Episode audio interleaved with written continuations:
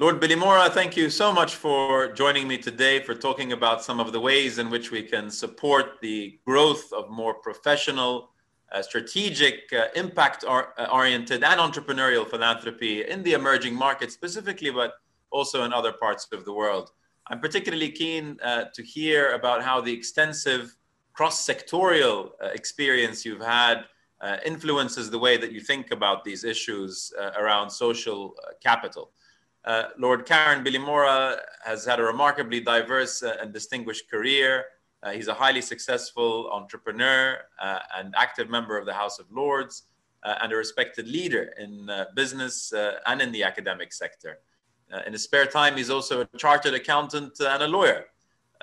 Lord Bilimoria is, of course, founder of Cobra Beer, which he famously established in a London flat in 1989 uh, age 27, uh, and uh, 20,000 pounds in debt, I believe, which has gone on to become one of the leading brands in the UK and beyond.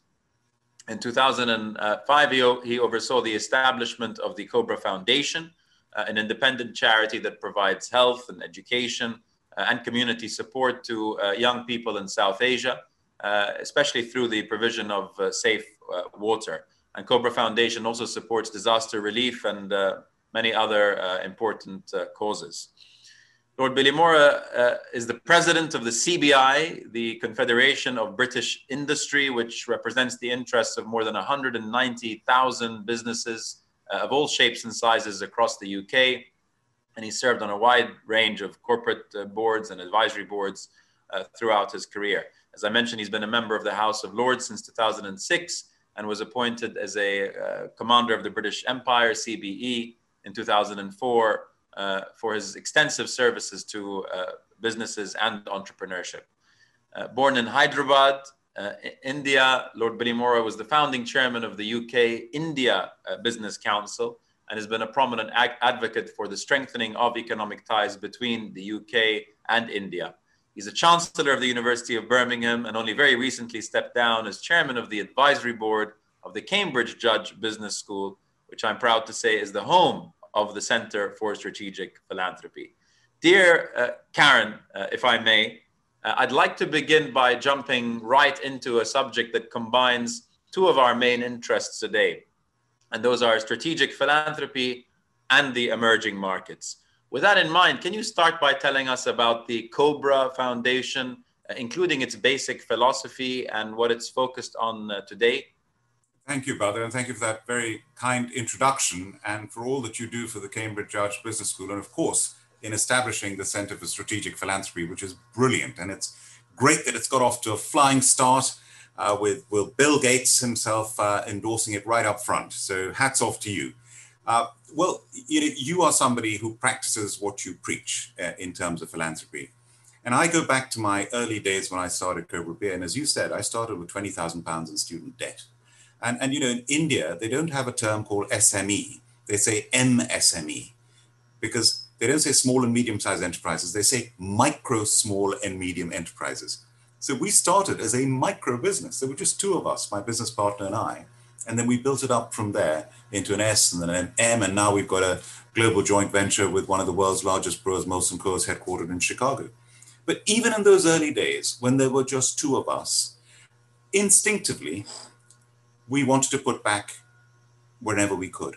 And we would find opportunities where we would come across uh, a charitable event taking place in an Indian restaurant, one of our customers, and we would voluntarily say, look, let's help this charity We'll give you free beer to serve at this event that'll save your charity some costs, which will go into and will help you to raise funds. And in this way, charities welcomed us. And it was good for us because our brand was getting some profile, and we were able to help a charity raise money and raise their profile. And this just built momentum from day one. And then what started to happen was we'd have auctions and raffle prizes. And, and then the one auction prize was free Cobra beer for a year. So you'd have a case of Cobra beer per month delivered to your doorstep if you won that auction. And that auction, even in the early days, started raising several hundreds of pounds, in some cases, thousands of pounds that would go straight to the charity. And that's how we started our charitable work initially by giving away free beer. And we do that to this day and, and, and, and on a very large scale. So, for example, the Lord Mayor of London has every year the, the Lord Mayor's curry lunch in the Guildhall, the old 800 year old building. And over a thousand people around the city come to this event, including the Lord Mayor, a member of the royal family. And we raise about £250,000 a year net for the armed forces, charities, on that day. And Cobra provides all the beer free for that event, thousands and thousands of bottles every single year. And then what I realized is if you support a particular charity consistently year after year after year, before you know it, if you're if you're if you're supporting them for ten thousand pounds per event per year, in ten years you've supported them to the tune of hundred thousand pounds, and and and it's really valued. So I could give you example after example. The House of Lords, one of our big competitions. We have competitions between the House of Lords and House of Commons, the other place, and and we have shooting competitions, rowing competitions. Uh, you know, the biggest one, by the way, is the tug of war. And this is not the tug of war of legislation. This is a real tug of war that, that takes place opposite the Houses of Parliament. And you know, we raise money for Macmillan's cancer at this event every year. And I'm not exaggeration, even during the recession, the last recession, not now, we were raising a quarter of a million pounds net for Macmillan's cancer. And attended by six, 700 people, and Cobra Beer always provides the beer free for that event every year. Thousands of pounds of beer every single year, year after year after year. So that's how we've done it. So we've, we've, we've donated millions of pounds worth of beer and then I started the foundation. Very few companies, by the way, very few companies. If you look at the United Kingdom, we're a very philanthropic country. If you look at how many how many companies have their own foundations, it's still a very small minority. So we formalize that, and we have Field Marshal Sir John Chapple, one of my father's great friends, who was in the British head of the British Army when my father was head of the Central Indian Army. He um, is the, the, the patron of the uh, the president of the of, of our foundation. In fact, my father was the founding president, but sadly he passed away. And the charity got its formal status the day he died. So it's a very sentimental thing for me. Um, and, and, and we've grown from that. And then the next thing is you when you have this attitude, which we had in the beginning, this proactive attitude, unprompted, wanting to help and put back, you spot opportunities. So I shared the platform with the chief executive of Belu Water a few years ago. And this water I was noticing was in all the top restaurants, even in the Houses of Parliament, was Belu Water. And at the end of the presentation, I said to her, I realized why they were doing so well because it was a social enterprise. They donate 100% of their profits to WaterAid, the charity for clean water and sanitation, saving lives around the world. So I said, How many Indian restaurants do you supply? She said, None. I said, Well, we supply 7,000. Why don't we do a joint branded Cobra Foundation Belu Water? And we have now done that for the last few years. And we specified it must go to South Asia the, the origins of many of our restaurateurs and the origins of Cobra Beer as a brand. And we've, we've and it's, um, saving lives, sanitation, clean water through Water Aid, 100% of the profits from that water. And everyone else makes their profit. The restaurant makes their profit. The customer pays a normal price. The distributor makes their profit. But the profit we make, we donate 100%. And we now it's hundreds of thousands of pounds that have been raised through that over the past few years. So there's no end to it when you have that attitude. Incredible. I love those examples. Fantastic examples. I mean, and with the benefit of all that rich experience, uh, some of which you've you've highlighted to us, um, what advice would you give aspiring philanthropists uh, across the emerging markets who might be thinking about setting up their own uh, philanthropic ventures, either now or in the years to come? I, I think you you one got to have the attitude and the mindset which I've just spoken about. If you have that, and then if you have an entrepreneurial mindset of of seeing an opportunity and then making it happen quickly you just got to get on with it and do it. And you've got to follow the mantra which i follow that it's not just good enough to be the best in the world.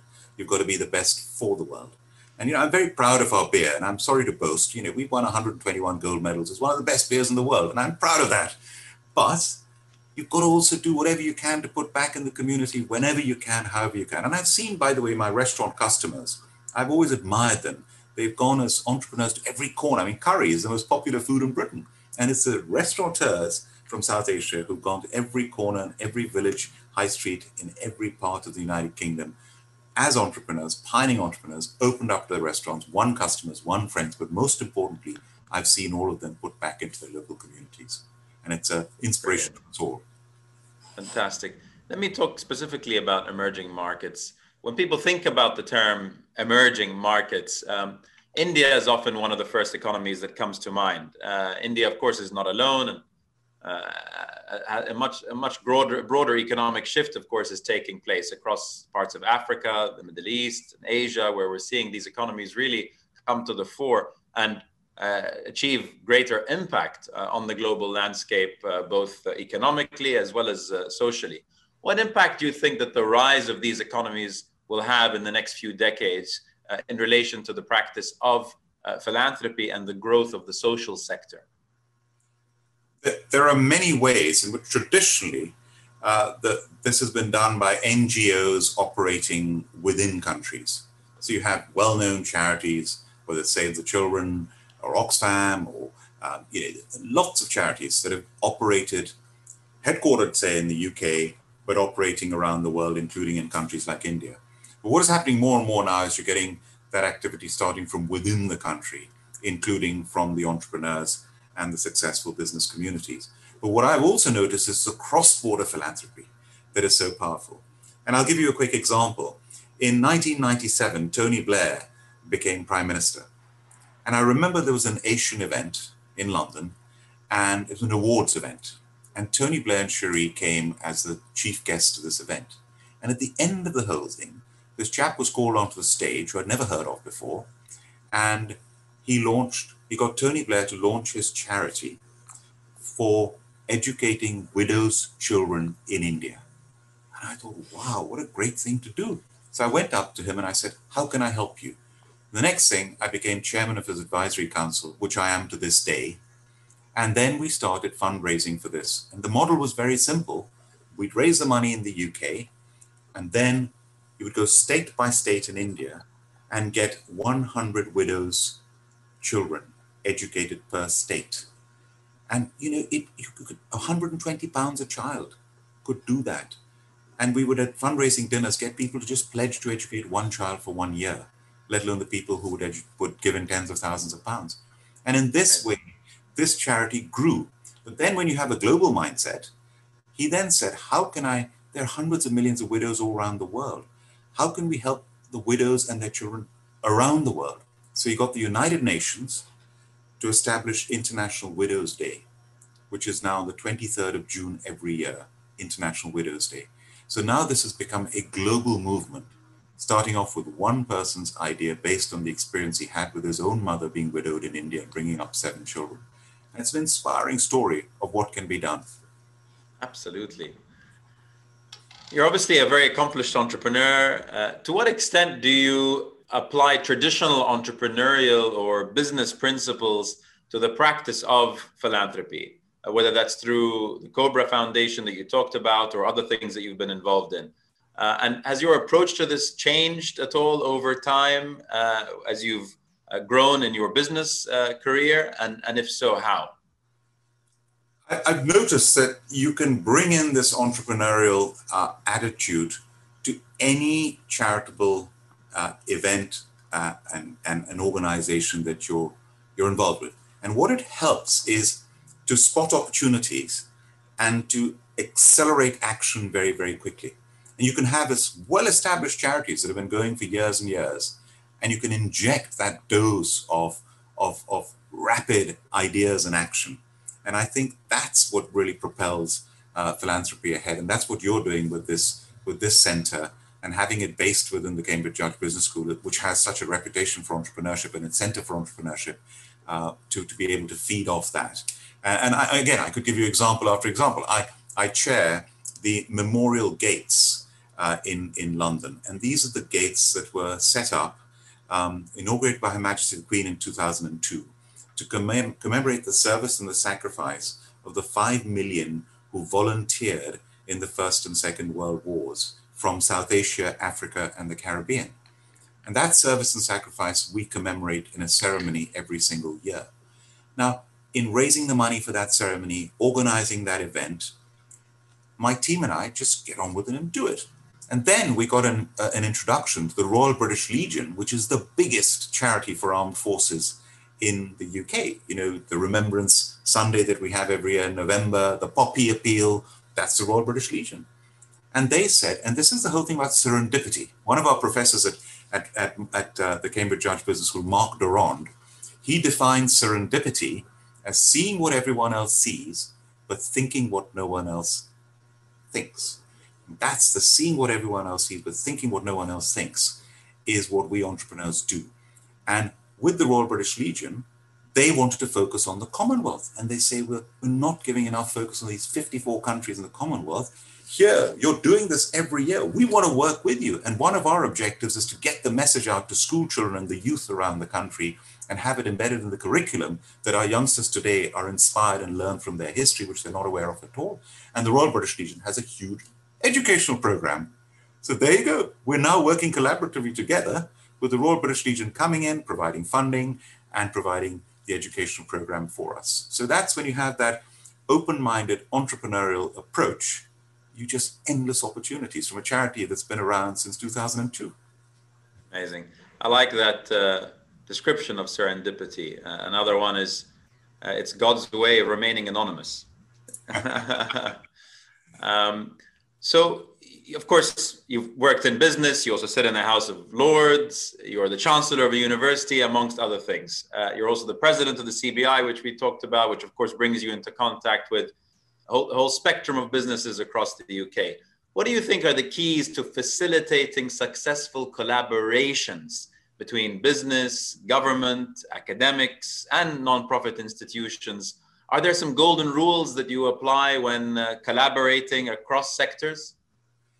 Yes, in fact, it, this pandemic has brought to the fore uh, how important collaboration is at, at, every level. I've seen, for example, the government in the UK, when it's trying to do things on its own, whether it's testing uh, the population uh, or whether it's trying to set up a hospital from scratch, they have not been able to do it on their own. They've only been able to do it when they've collaborated and collaborated with universities, collaborated with the private sector, and the government all working together. And it's fantastic to see that in action. And there's no better example, by the way, than right at our own doorstep at Cambridge. We have AstraZeneca, a British Swedish company headquartered in Cambridge that has collaborated with Oxford University uh, to produce the Oxford AstraZeneca vaccine, which has been released and is going to be a huge game changer around the world because it's affordable and it can be distributed at refrigerated temperature and produced at scale. And they have partners. Again, the collaboration is cross border. The partnership with the Serum Institute of India, my fellow Zoroastrian Parsis, the Poonawalla, Cyrus and are going to be producing it over there. And here's the good thing about it they have said that during the pandem- pandemic, they will be producing it and giving it at cost. So they're not going to make profit out of it. And Cyrus Poonawalla and the Serum Institute of India, the biggest vaccine manufacturers in the world, are renowned for being able to produce vaccines at such an affordable rate that that's why they're the biggest and they go to every corner of the world. And they're going to continue to do that with this with this with this vaccine. So there you are. You've got philanthropy on a life-saving scale on a global scale with a huge pharmaceutical giant eh, AstraZeneca and the biggest vaccine manufacturer in the world in India. Cross country cross border university industry all working together Absolutely, a phenomenal example, and obviously a very re- relevant and contemporaneous one uh, at that. Um, finally, uh, you've previously served as uh, the chair of the Cambridge uh, Judge Business School Advisory Board, uh, and I was honored to serve uh, underneath you on the same board. How do you think that the Center for Strategic Philanthropy can effectively reach out of Cambridge and connect in meaningful ways with academics, practitioners? And philanthropists in the emerging markets around the world? Well, brother, firstly, you've been such a valuable board member of the Cambridge Judge Business School. Uh, as a fellow alumnus like me of the university, we're both passionate about our university, but that's one thing. Another thing is to give your time the way you have to the business school. But on top of that, you go the extra mile and you set up the Center for Strategic Philanthropy through your benefaction. And not just your benefaction, through your time that you give to it in a passionate, committed way.